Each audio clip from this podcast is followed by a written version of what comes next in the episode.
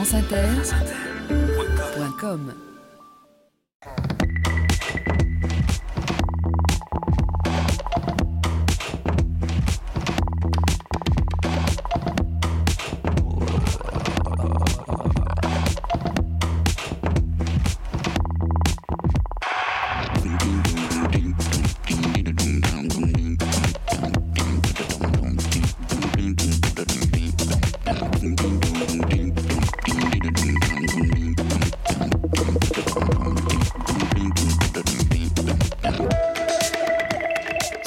épaules de Darwin, Jean-Claude Amezen. Bonjour à tous. Sur les épaules de Darwin, sur les épaules des géants. Apprendre. Inscrire le monde en nous et nous inscrire dans le monde. Et découvrir, ressentir, savoir que nous avons appris, que nous avons changé, que le monde autour de nous et en nous a changé. Il y a ce que nous pouvons partager et il y a ce que les mots ne peuvent pas dire, ce que nous avons éprouvé sans pouvoir l'expliquer, dit François Cheng. Quand ce qui remonte en nous, c'est ce qu'il y avait avant les mots. Quand ce qui était ressenti ne pouvait pas être nommé, là où quelque chose est dit, mais sans parole, dit Maurice Blanchot. Quand le monde n'était encore que lumière, ombre, couleur, son, odeur, regard, visage. Quand les autres entrent en nous et nous transforment, quand ils nous tendent leurs bras, quand nous entrons en relation, puis un jour viendront les mots, le langage, quand nous aurons oublié que nous l'avons appris, quand nous aurons oublié que c'était la langue au-delà des mots, l'intonation, le rythme, la mélodie de la langue, que nous entendions avant de savoir la parler. Quand nous nous serons appropriés les mots pour dire ce que nous avons vécu, ressenti, appris, en dehors des mots.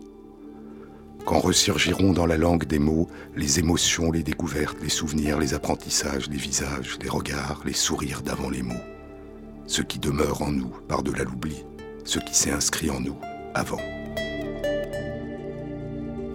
Quand l'amour, dit Emily Dickinson, était la seule chose qui existe.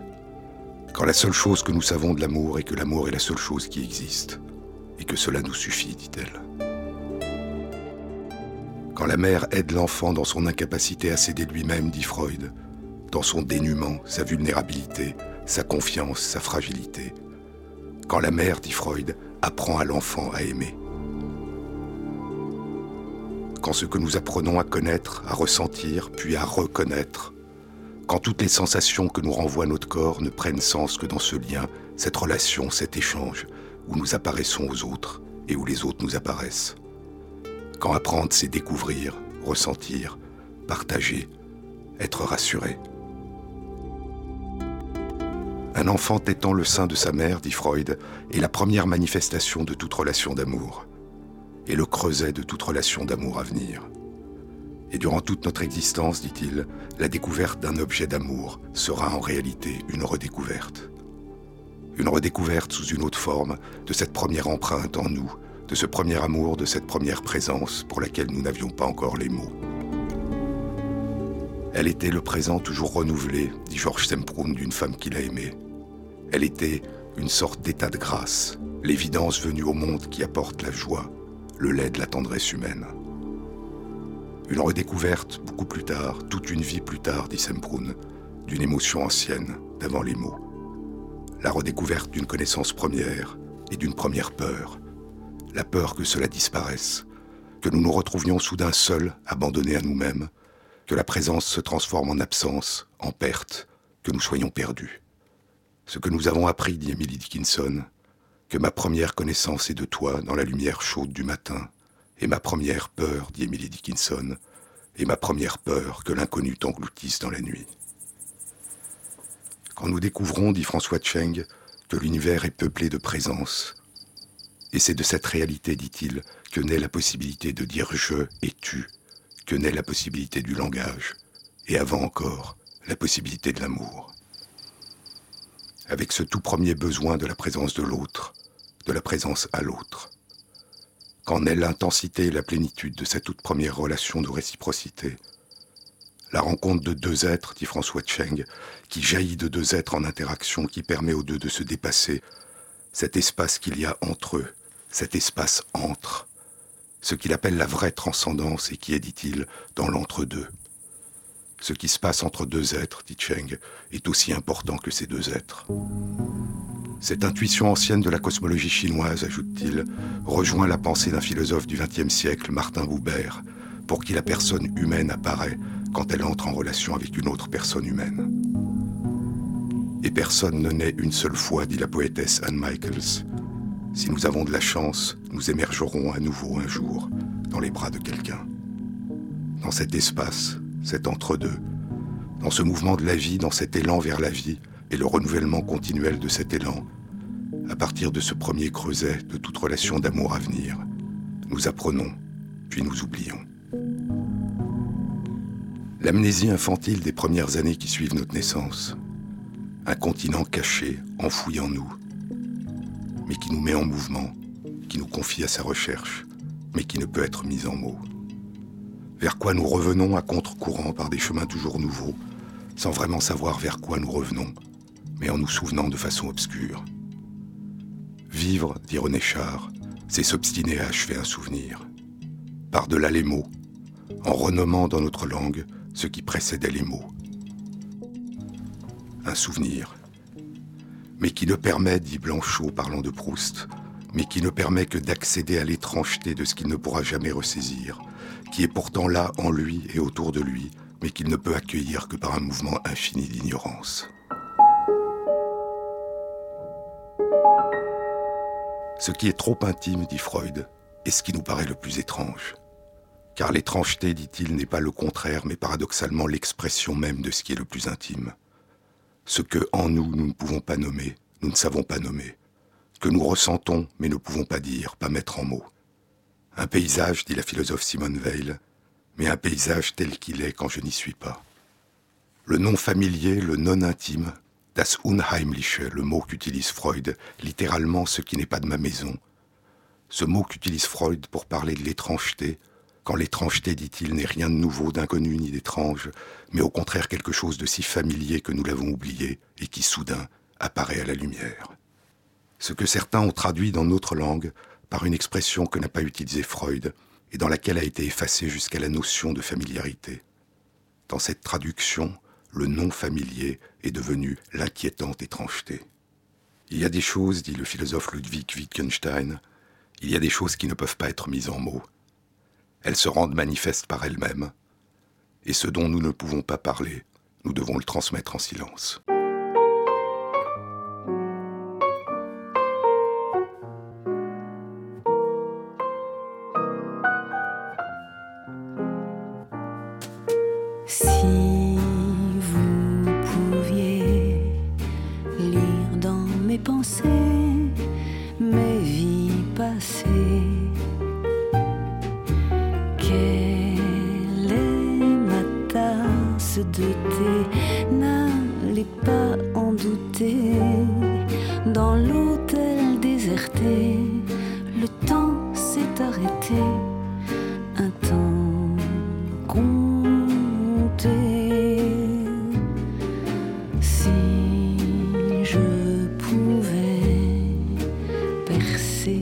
secret.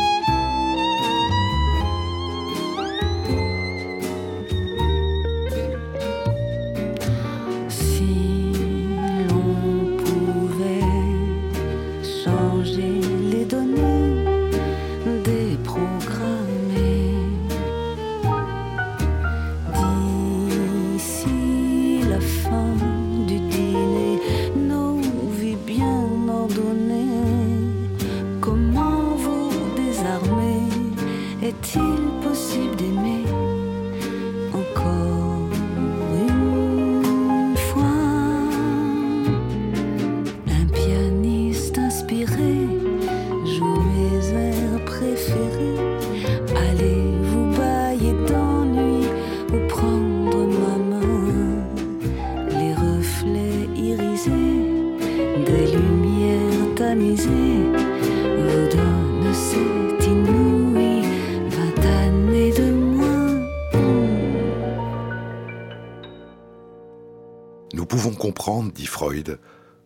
l'usage linguistique a préservé la notion de familier dans le terme qui exprime son contraire, le non familier.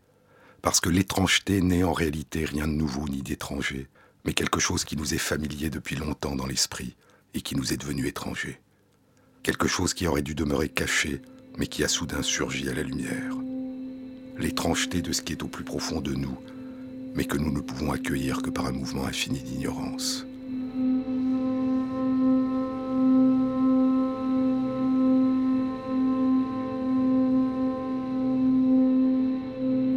Ce qui avait eu lieu, dit l'écrivain Robert Mouzil, ce qui avait eu lieu, mais cela avait-il eu lieu?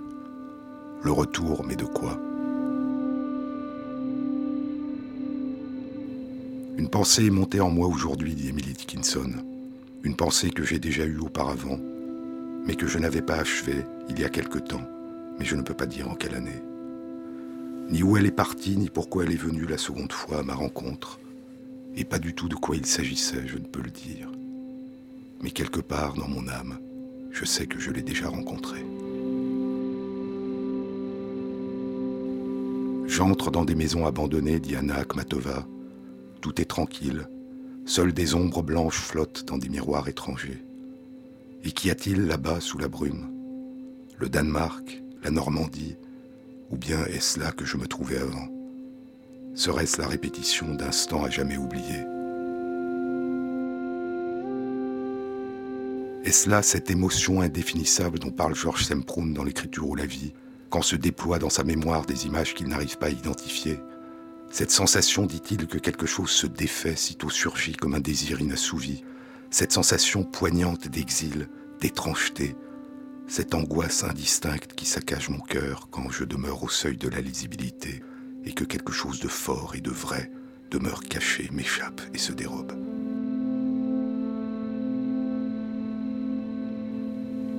De quoi il s'agissait, je ne peux le dire, dit Emily Dickinson. Car les abords d'un secret sont plus secrets que le secret lui-même, dit Maurice Blanchot. Et quand parfois ressurgissent en nous ces secrets, cette répétition d'instants à jamais oubliés, c'est avec les couleurs de l'étrangeté. Et nous ne pouvons les accueillir que dans un mouvement d'ignorance, comme le retour en nous de ce que nous ne savons plus nommer. Est-ce alors sous la forme d'une joie, ou d'une souffrance, ou d'une inquiétude? Ou d'un mélange des trois. Il y a des plaisirs anciens, enfouis en nous, cachés en nous, dit Freud quand il parle du non familier, de la familière étrangeté, de l'inquiétante étrangeté. Il y a des plaisirs anciens qui, lorsqu'ils ressurgissent à la lumière, ne peuvent plus être ressentis comme des plaisirs. Et pourtant, il dira aussi un an plus tard, dans Au-delà du principe du plaisir, nous l'avons vu dans une précédente émission, il dira que la répétition, la réexpérience de quelque chose d'identique est clairement, en elle-même, une source de plaisir. Durant toute sa vie, Freud s'est interrogé sur la signification de la sensation de plaisir et sur la signification de la sensation de déplaisir, de souffrance, de peur, d'anxiété. Ces sensations qui ont, dit-il, une telle importance pour nous et un tel effet sur nous, et qui commencent à s'imprimer en nous dès le début de notre existence. Plaisir, joie, bonheur, douleur, souffrance, détresse. Ce qui nous attire est ce que nous tentons d'éviter, ce vers quoi nous allons et ce que nous fuyons, des états antérieurs vécus, ressentis, en partie oubliés, que nous voulons soit restaurer, retrouver, revivre, soit éviter, ne pas revivre. Il y a des relations relativement simples qui peuvent se nouer entre ces émotions antagonistes. Des recherches récentes en neurosciences indiquent que le fait de réussir à éviter ce que l'on craint, ce que l'on redoute, parce que nous nous souvenons que c'est cause de souffrance, réussir à l'éviter active dans notre cerveau certaines régions qui sont activées lorsque nous ressentons du plaisir. Éviter une émotion déplaisante est ressentie en partie comme un plaisir, comme une joie. Et ainsi, à la peur, à la mémorisation de l'expérience douloureuse qui nous pousse à l'éviter, se surimpose une autre mémorisation, celle du plaisir que nous avons ressenti après coup, à chaque fois que nous avons réussi à l'éviter. Mais la question des relations entre les sensations de déplaisir, de souffrance, de peur et de plaisir est, dit Freud, beaucoup plus complexe encore. Cette question, dit-il, concerne la région la plus obscure et la plus inaccessible de l'esprit. Il y a, dit Freud, des plaisirs anciens, enfouis en nous, qui ne peuvent plus être sentis en tant que plaisir. Et il y a la répétition, le retour d'un état antérieur, qui est, dit-il, en soi-même une source de plaisir.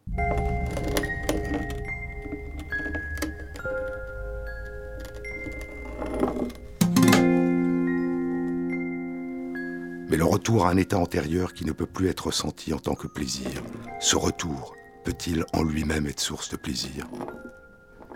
C'est la question, nous l'avons vu, que posera Freud quand il remarquera que dans leur jeu, les petits-enfants répètent des expériences, même quand elles étaient déplaisantes, douloureuses, parce que, dit-il, la répétition d'une émotion douloureuse peut permettre de se l'approprier, de la maîtriser, et cette maîtrise est en elle-même source de plaisir. Mais Freud remarque aussi qu'il y a de nombreux cas où la répétition, la compulsion à répéter, consiste à répéter une expérience douloureuse sans que cette répétition ne semble conduire à aucune maîtrise. Une douleur, une souffrance qui semble avoir conduit simplement à un besoin de la répéter pour la ressentir, la revivre, encore et encore. Peut-il s'agir là d'un plaisir Ou s'agit-il d'une émotion plus indéfinissable, à la fois familière et étrange, pour laquelle manquent les mots Comment émergent en nous, au tout début de notre existence, avant les mots, les significations et les relations entre les sensations de besoin, de plaisir, de joie, de douleur, de souffrance, de danger, de peur? Quand toutes les sensations que nous renvoie notre corps en train de se construire ne prennent leur sens que dans ce lien, cette relation, cet échange, dans ce premier creuset de toute relation d'amour à venir, quand pour le redire à la manière du poète Silésius, quand moi c'est toi, avec ce besoin que j'ai de toi, quand toi c'est moi, avec ce besoin que tu as de moi. À la fin du XIXe siècle, dit le chercheur en neurosciences Antonio Damasio, à la fin du XIXe siècle, Charles Darwin, William James et Sigmund Freud avaient chacun exploré différents aspects des émotions et donné aux émotions une place privilégiée dans la réflexion scientifique. Et depuis une trentaine d'années, les neurosciences et l'éthologie ont repris cette approche en redonnant à l'exploration des émotions une place privilégiée dans les recherches sur nos comportements et sur ceux de nos parents plus lointains, les animaux. En proposant que les réseaux émotionnels liés à la relation sociale, à la relation aux autres, se sont développés avant l'émergence de l'humanité à partir de réseaux émotionnels impliqués dans la relation entre les parents et les nouveau-nés, qui s'étaient développés eux-mêmes à partir des réseaux émotionnels encore plus anciens, impliqués originellement dans les sensations de plaisir et de douleur corporelle. Pour un nouveau-né, pour un petit enfant, le lien avec la mère, le lien avec les parents, le tout premier lien social, et le besoin de maintenir ce lien a probablement été aussi important en termes de survie de génération en génération que ses besoins physiologiques, parce que c'était le lien parental, ce lien social, qui permettait d'assurer ses besoins physiologiques. Et c'est à partir de cette imbrication complexe et ancienne entre les mécanismes appliqués dans les sensations corporelles de plaisir, de danger et de douleur, et les mécanismes appliqués dans les émotions de joie, de souffrance et de peur qui participent à nos relations aux autres, que se construit à notre naissance cette ouverture aux autres, ce besoin en nous de la présence des autres.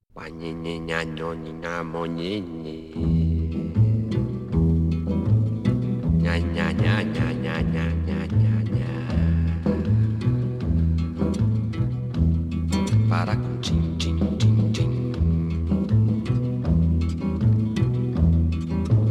Oh,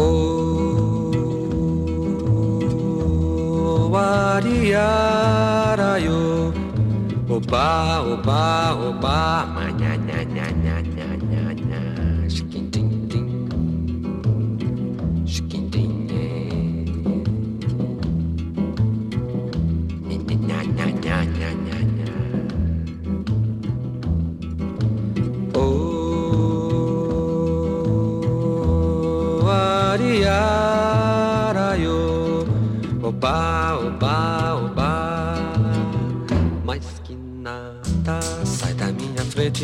quero passar. Pois o samba está animado. O que eu quero é sambar.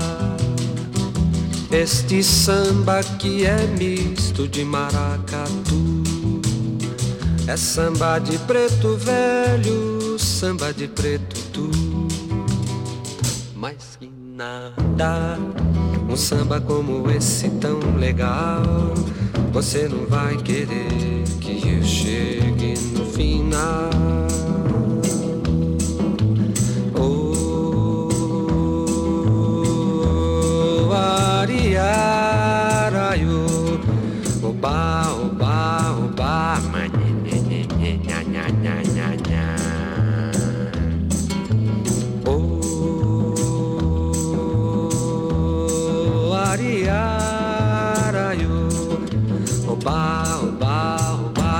Atrapum-tchém, pum-tchém, ticandibundá Sumbadã, sumbadá, bodumbá, yuzandê Yalara, ya, ya, ya Minha, Barulho, moninha, nhinha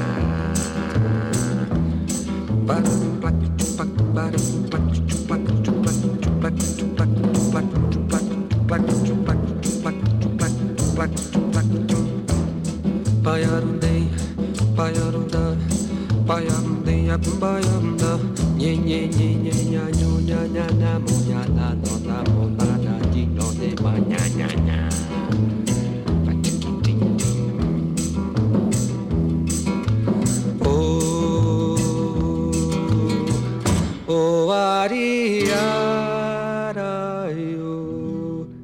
Oba, oba, oba, oba, manha, nya, nya, nya. Sur les épaules de Darwin, Plaisir, douleur, souffrance, joie, peur et apaisement, ces émotions émergent au début de notre existence à partir d'interactions complexes entre l'état de notre corps, nos expériences, nos attentes et la nature changeante de nos relations aux autres. La séparation, la perte, le rejet, l'exclusion seront ressentis comme des douleurs, des souffrances. Et le partage, l'échange, l'affection, la tendresse seront ressentis comme des plaisirs, des joies. Ce qui cause la douleur, la souffrance, sera ressenti comme un danger. Et l'apprentissage, la mémorisation, le souvenir du danger sera ressenti comme une crainte, une peur. Il y a une région à l'intérieur de notre cerveau, l'amygdale cérébrale, qui joue un rôle crucial dans l'apprentissage de la peur et dans les réactions de peur. Et des recherches publiées à la fin de l'année dernière dans la revue Nature révèlent la complexité des mécanismes impliqués dans l'apprentissage et l'expression de la peur. Il s'agit dans ces recherches d'apprentissage conditionné, d'apprentissage associatif, une mémorisation du contexte dans lequel a été vécu le danger. Cette forme d'apprentissage dont je vous ai déjà parlé a été découverte au début du XXe siècle par le physiologiste russe Ivan Pavlov. Lorsqu'un événement neutre en soi, une lumière, un son, une odeur, est associé de manière répétée à un danger, une stimulation douloureuse par exemple, nous apprenons à associer le danger à la seule présence de l'événement neutre qui lui a été associé, la lumière, le son, l'odeur, et nous ressentons une crainte, une peur en sa seule présence. Les recherches qui ont été publiées à la fin de l'année dernière dans la revue Nature ont été réalisées non pas chez l'être humain, mais chez de petits animaux, des souris. Ce que révèlent ces recherches, c'est que les manifestations de peur, l'immobilisation, le retrait, sont en permanence, avant tout apprentissage d'un danger particulier, inhibés, réprimés par un réseau de cellules nerveuses inhibitrices localisées dans l'amygdale cérébrale. Ce que ce réseau inhibe en permanence, c'est l'activité d'un autre réseau de cellules nerveuses qui déclenche l'expression de la peur. Ce qui se produit lors de l'apprentissage conditionné d'un danger, c'est l'activation par d'autres régions du cerveau d'un troisième réseau de cellules nerveuses localisées dans l'amygdale cérébrale. Ce troisième réseau, une fois activé, inhibe le réseau inhibiteur. Et ainsi se libère l'activité du réseau qui déclenche les manifestations de la peur. Apprendre à avoir peur d'un contexte particulier, lié à un danger particulier, c'est inhiber, réprimer une inhibition, une répression préexistante et permanente de la peur. En d'autres termes, ce que suggèrent ces recherches, c'est qu'apprendre à avoir peur, c'est cesser, dans un contexte particulier, de réprimer des réactions de peur qui sont en permanence, à tout moment, prêtes à surgir. Une recherche publiée il y a deux ans dans Nature Neuroscience indiquait que cet apprentissage conditionné de la peur impliquait au moins deux étapes successives. Une libération dans le corps d'hormones de stress, les hormones glucocorticoïdes, et un effet de ces hormones sur l'amygdale cérébrale, entraînant une libération dans cette région d'un neuromédiateur, la dopamine. Si on donne à des souris lors de l'apprentissage des médicaments qui bloquent l'effet des hormones glucocorticoïdes sur l'amygdale cérébrale, ou des médicaments qui empêchent la libération de dopamine dans l'amygdale cérébrale, il n'y a pas d'apprentissage de la peur. L'odeur particulière associée au danger ne provoquera à l'avenir aucune réaction d'évitement. Il n'y a pas eu apprentissage de la peur, mais il y a eu apprentissage d'une toute autre nature. Cette odeur, non seulement elle ne sera pas évitée, mais elle sera recherchée, elle attirera. Comme dans le cas de la personne dont je vous ai parlé, qui a une lésion quasi complète de son amygdale cérébrale et qui a participé à de nombreuses recherches réalisées par Antonio Damasio, et qui a non seulement pas peur, qui ne ressent pas la peur, mais qui ressent au contraire une curiosité, une attraction, un intérêt pour les situations de danger. Les animaux qui ont reçu ces médicaments, qui ont bloqué l'effet des hormones de stress sur l'amygdale cérébrale, ont ressenti ce stress, cette sensation douloureuse, cette émotion forte, mais ils sont désormais attirés par l'odeur qui lui était associée. Au lieu de l'éviter, ils recherchent ce contexte de danger, comme s'ils recherchaient à revivre cette émotion, comme s'ils cherchaient à revenir à cet état antérieur, comme si cette répétition était source de besoin, de désir, de plaisir, un besoin de répéter, de revivre cet état antérieur. Mais il y a plus. On savait depuis longtemps qu'en l'absence de traitement médicamenteux, l'apprentissage conditionné de la peur, de l'évitement d'un son, d'une lumière, d'une odeur, on savait, ou plutôt on croyait savoir, que cet apprentissage chez la souris ou le rat pouvait avoir lieu à tous les âges de la vie. Mais ce que révélaient ces recherches publiées dans Nature Neuroscience, c'est qu'il y a une période particulière de la vie où cet apprentissage conditionné de la peur du danger n'opère pas, lorsqu'il s'agit d'un petit âgé de moins de dix jours.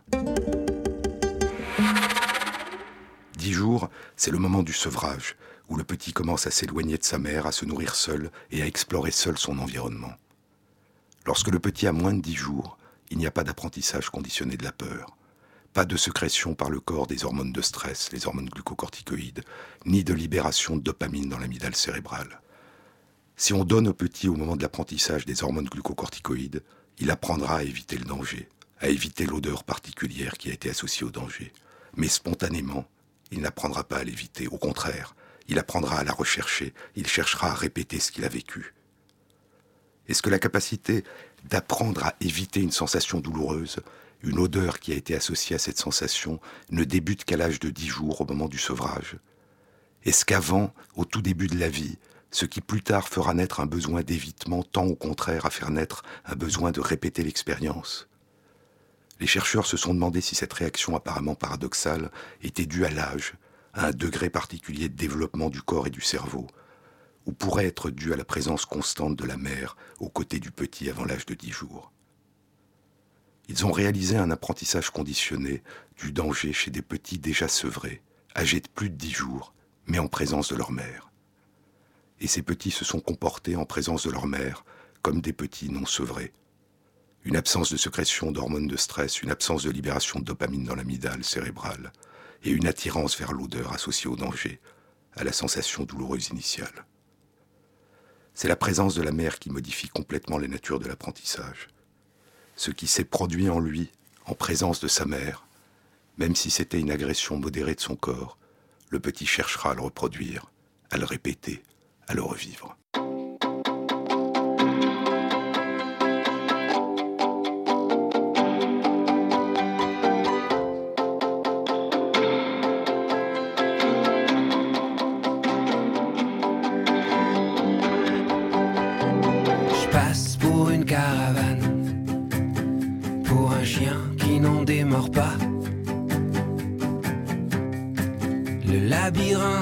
L'homme mobile à des étreintes, loin du réconfort. Je passe de sas en sas, et mes visites s'espacent. Des ombres s'échinent à me chercher des noises. Le plus clair de mon temps dans ma chambre noire.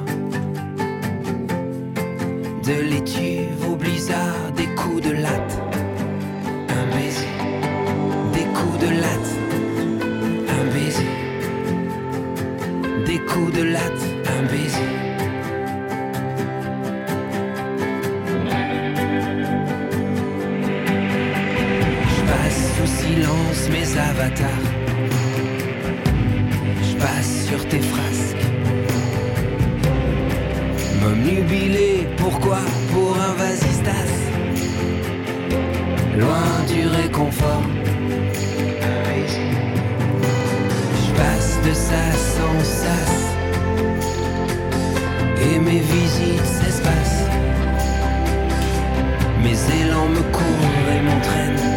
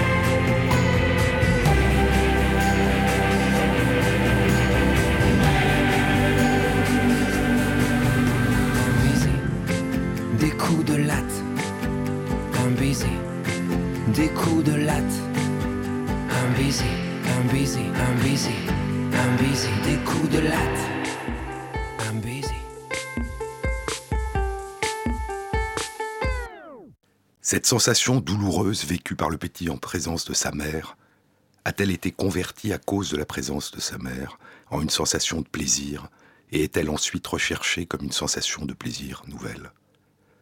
Ou a-t-elle été ressentie et mémorisée comme une sensation de douleur et est-elle recherchée ensuite en tant que telle comme un plaisir de revivre ce qui a été ressenti, vécu en présence de la mère, même si c'était une sensation douloureuse? Ou s'agit-il d'une autre émotion encore ni plaisir ni douleur, ou d'un mélange des deux, nous ne pouvons pas le savoir. Mais ce que suggèrent ces recherches, c'est que le lien, la relation entre le petit et sa mère qui veille sur lui, que ce lien est tellement important, tellement vital, qu'il détermine probablement la signification profonde des sensations et des émotions ressenties, et le désir de les répéter, de les retrouver, de les revivre, de retrouver cet état antérieur, quand l'amour, dit Emily Dickinson, est la seule chose qui existe. Quand notre seule connaissance est de toi dans la lumière chaude du matin, dit Emily Dickinson, et notre seule crainte, la crainte de te perdre. S'attacher, dit la philosophe Simone Weil, à travers chaque sensation. Qu'importe alors, dit-elle, que ce soit plaisir ou douleur. Plus tard, devenu relativement indépendant, le petit apprendra de manière plus autonome à rechercher ou à éviter ce qui résonne dans son corps comme un plaisir ou comme une douleur. Mais l'empreinte première a probablement inscrit ces résonances corporelles dans un réseau de résonances plus vaste, où se rejoueront sous d'autres formes toujours nouvelles, et dans des relations toujours nouvelles, des émotions anciennes. Et ces recherches sur de petits animaux, nos lointains parents, réinterrogent d'une autre façon cette région la plus inaccessible de notre esprit dont parlait Freud, ce mystère de la tendance à revivre des états antérieurs, même lorsqu'ils étaient traumatisants.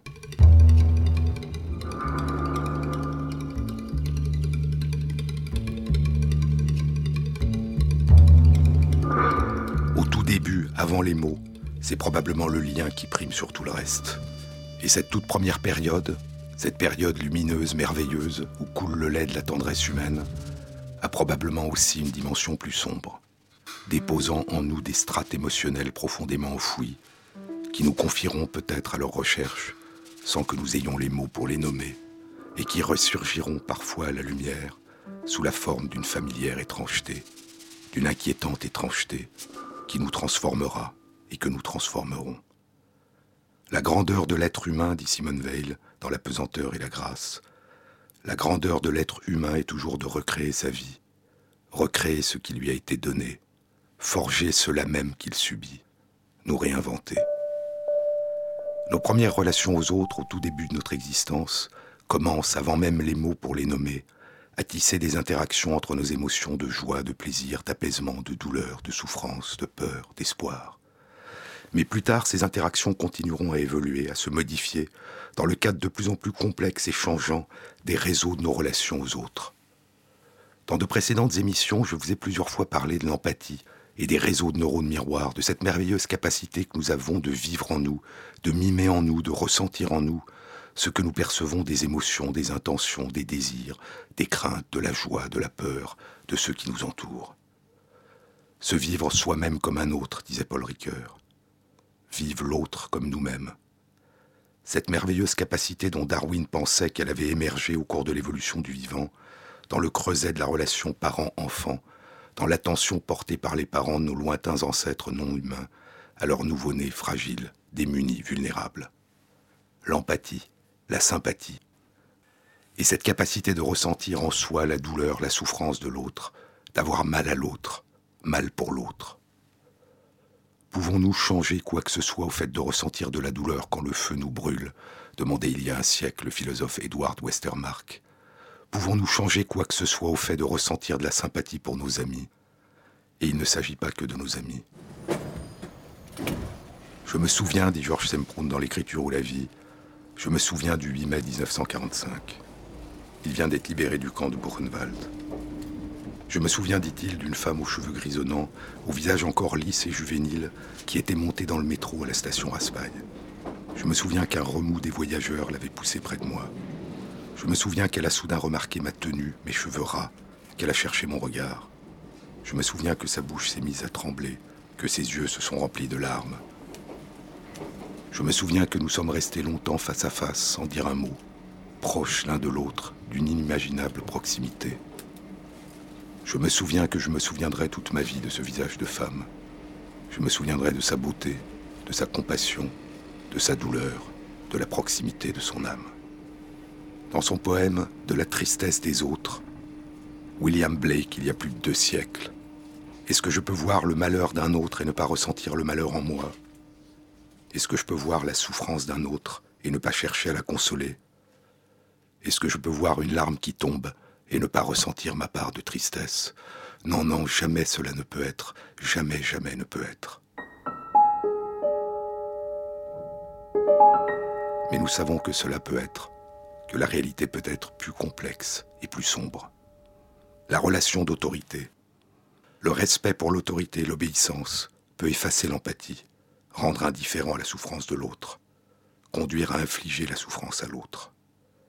Répétée de nombreuses fois dans de nombreux contextes différents et de nombreux pays, l'expérience de Stanley Milgram, il y a près d'un demi-siècle, l'a révélée de manière à la fois banale et tragique. Une grande majorité de personnes acceptent librement de participer à ce qu'elles ne savent pas être une expérience dont elles sont les sujets d'étude. Des personnes auxquelles on attribue une autorité morale, une respectabilité sociale, une position d'autorité, des scientifiques, des professeurs en blouse blanche par exemple, proposent à des passants de poser des questions à d'autres personnes qui sont derrière une vitre. C'est une recherche, leur dit-on, qui concerne les méthodes d'apprentissage, d'étude. Il s'agit de poser à ces personnes des questions sur ce qu'elles ont appris. Et si elles font des erreurs, vous allez appuyer, vous pouvez appuyer sur l'un de ces boutons qui leur délivre une décharge électrique. Certaines décharges seront douloureuses, d'autres très douloureuses, d'autres insupportables. Et là, notez-le bien, la décharge électrique peut être mortelle. Les acteurs, les personnes qui les interrogent ne savent pas qu'il s'agit d'acteurs et qu'il n'y a pas de décharge électrique, se tordent de douleur, supplient d'arrêter. La plupart des personnes continuent. Elles obéissent. Elles sont concentrées sur leur mission. Certaines vont jusqu'à envoyer des décharges mortelles. C'est une expérience scientifique sur les méthodes d'étude. La souffrance de l'autre ne compte plus. Sa vie ne compte plus. Ce que Stanley Milgram voulait explorer, c'est ce que Hannah Arendt appelait la banalité du mal.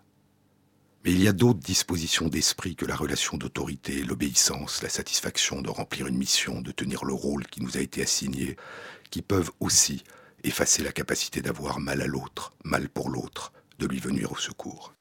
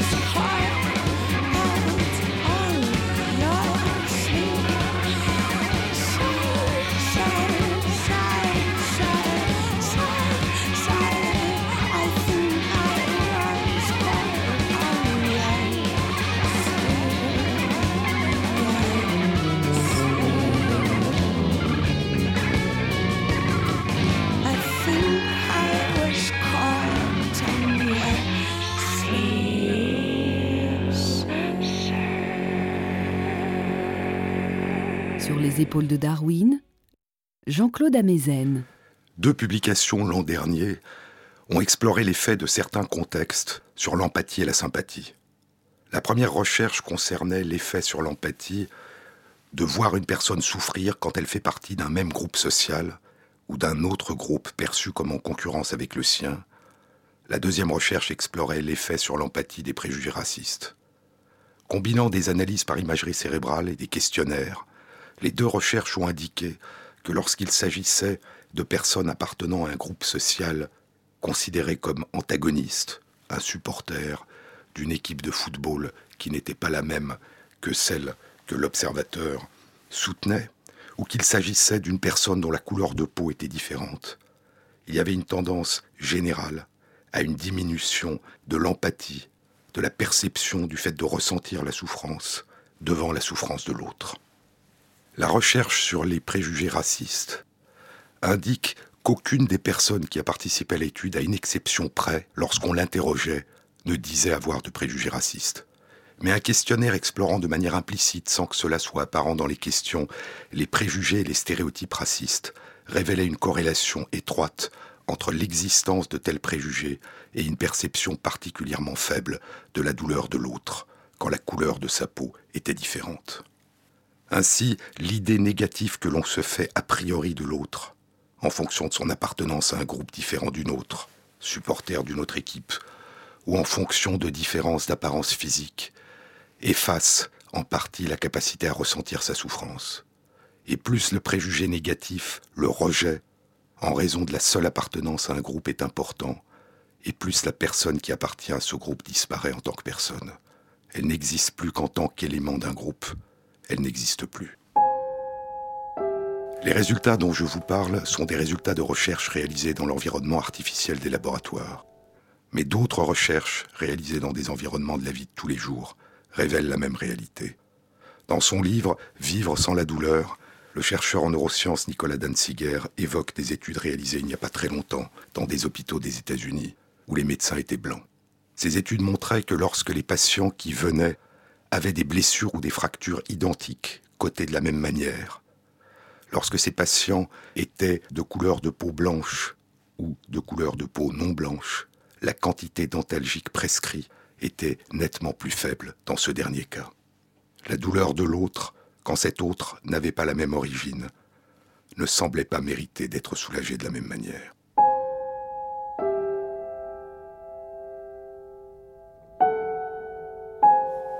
Mais il y a des situations plus individuelles, plus variables, plus singulières, où nos relations aux autres influent sur nos réactions. Il y a deux ans, une recherche était publiée dans la revue Science sous le titre Quand ta récompense est ma douleur et ta douleur ma récompense. Il s'agissait pour les chercheurs d'explorer les effets de l'envie, de la jalousie sur la manière dont nous ressentons la douleur de l'autre. L'envie, la jalousie, le monstre aux yeux verts qui nargue la proie dont il se nourrit, dit Shakespeare dans Othello. Les philosophes en parlent depuis l'Antiquité. Aristote dit que c'est une émotion ressentie douloureusement par la personne qui envie une autre. Elle implique une comparaison, et David Hume disait que nous jugeons souvent de la valeur des objets et des personnes par comparaison, plus que par une notion de valeur intrinsèque. Le philosophe Bertrand Roussel disait qu'il s'agissait là d'une dimension regrettable de la nature humaine. La recherche publiée dans Science associait la lecture de scénarios à l'imagerie cérébrale. Ces scénarios racontaient l'histoire de personnes qui possèdent des qualités ou font l'objet de reconnaissance professionnelle ou sociale, soit dans un domaine qui est le même que celui de la personne qui participe à la recherche, soit dans un domaine différent. Lorsqu'il s'agit dans le scénario d'une réussite dans le même domaine que la personne qui participe à la recherche, l'imagerie cérébrale indiquait une activation des régions cérébrales impliquées dans la perception de la douleur et l'envie de la faire cesser, le cortex singulaire antérieur. Et l'intensité de cette activation était corrélée à l'intensité du sentiment d'envie, de jalousie que les personnes rapportaient dans un questionnaire.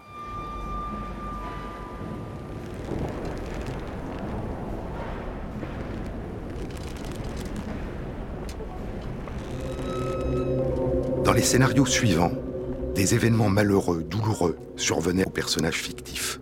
Quand il s'agissait des personnages qui avaient provoqué la jalousie, l'envie, l'imagerie cérébrale indiquait une diminution de l'activation des régions impliquées dans la perception de la douleur, et au contraire une activation des régions cérébrales impliquées dans le plaisir, les sensations de récompense et de satisfaction. Et l'importance de cette activation était corrélée à l'intensité du sentiment de satisfaction que les personnes rapportaient dans un questionnaire. Plus la jalousie, l'envie initiale était importante, et plus la satisfaction, le plaisir du malheur qui arrivait au personnage fictif était intense. Ce que les auteurs de la recherche, reprenant une expression allemande, nomment Schadenfreude, le plaisir du malheur de l'autre. Le plaisir n'est pas ici dans ce que nous avons obtenu, mais dans ce que l'autre a perdu.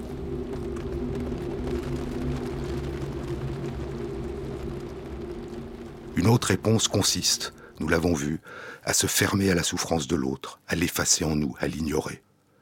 Une autre encore consiste à se réjouir de la souffrance de l'autre. Ainsi, la façon dont nous nous comparons aux autres et la nature de nos sentiments, désirs d'émulation ou jalousie envie influent sur l'empathie. Il ne s'agit que de recherches en neurosciences. Elles explorent des mécanismes et ne nous disent pas comment nous conduire. Elles éclairent à quel point certaines de nos réactions sont inscrites et lisibles dans les activités de notre corps, et elles nous amènent à nous interroger sur nous-mêmes. Il y a une trentaine d'années, le philosophe René Girard a proposé que la mimésis, l'imitation, le désir mimétique, le fait de désirer ce que l'autre a ou veut du seul fait qu'il l'a ou le veut, serait la source majeure de violence au cœur de l'histoire. L'autre est d'abord un modèle, puis devient un rival. Et pour Girard, cette tension, cette rivalité collective conduit à intervalles réguliers à la désignation d'une victime innocente, d'un bouc émissaire qui réunira le groupe autour de sa persécution. Pour Girard, il s'agit d'un des points aveugles essentiels des comportements des sociétés qui conduisent à l'exclusion, la stigmatisation, la violence et autour de laquelle la cohésion du lien social des groupes se reconstruit régulièrement. Mais s'il a probablement eu tendance à y voir l'explication unique et universelle à la violence des sociétés, son travail souligne à quel point cette extraordinaire capacité que nous avons de nous mettre à la place des autres est influencée par nos désirs, nos tensions, nos relations. Se vivre soi-même comme un autre était pour Paul Ricoeur la condition même de la démarche éthique. Mais si elle est nécessaire, elle n'est pas en elle-même suffisante. Se vivre soi-même comme un autre, ou vivre l'autre comme soi-même, peut être aussi source de violence, d'instrumentalisation, d'exclusion. D'où l'importance de la place du tiers, de la médiation, de la réflexion, de cette notion que proposait Adam Smith il y a 250 ans dans la théorie des sentiments moraux et à laquelle l'économiste Amartya Sen a attaché tant d'importance, celle du spectateur honnête et impartial. Que dirait de cela un spectateur impartial, placé à distance? demande Adam Smith, pour éviter les préjugés, les intérêts personnels. L'insistance d'Adam Smith de nous considérer à une certaine distance de nous-mêmes et de faire appel à d'autres, de nous voir à travers les yeux d'autres personnes, de nous regarder à travers les yeux du reste de l'humanité, pour nous aider à nous comporter de manière plus juste, honnête et équitable. Pour permettre à la justice de se substituer à la vengeance, pour permettre à l'équité de remplacer les situations d'inégalité, pour permettre au dialogue de se substituer à l'enfermement dans les stéréotypes, pour retrouver ce savoir dont parle Simone Veil, ce savoir que tout être humain existe vraiment autant que moi. Cela suffit, dit-elle, le reste suit de lui-même. Tout l'enseignement ne devrait pas avoir d'autre but que celui-là.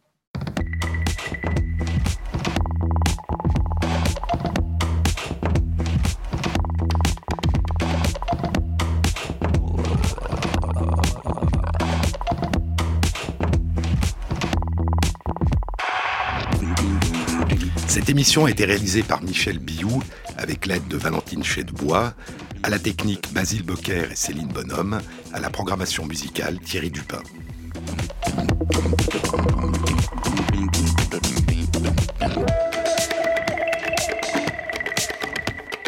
Bon week-end à tous, joyeuse Pâques, à la semaine prochaine.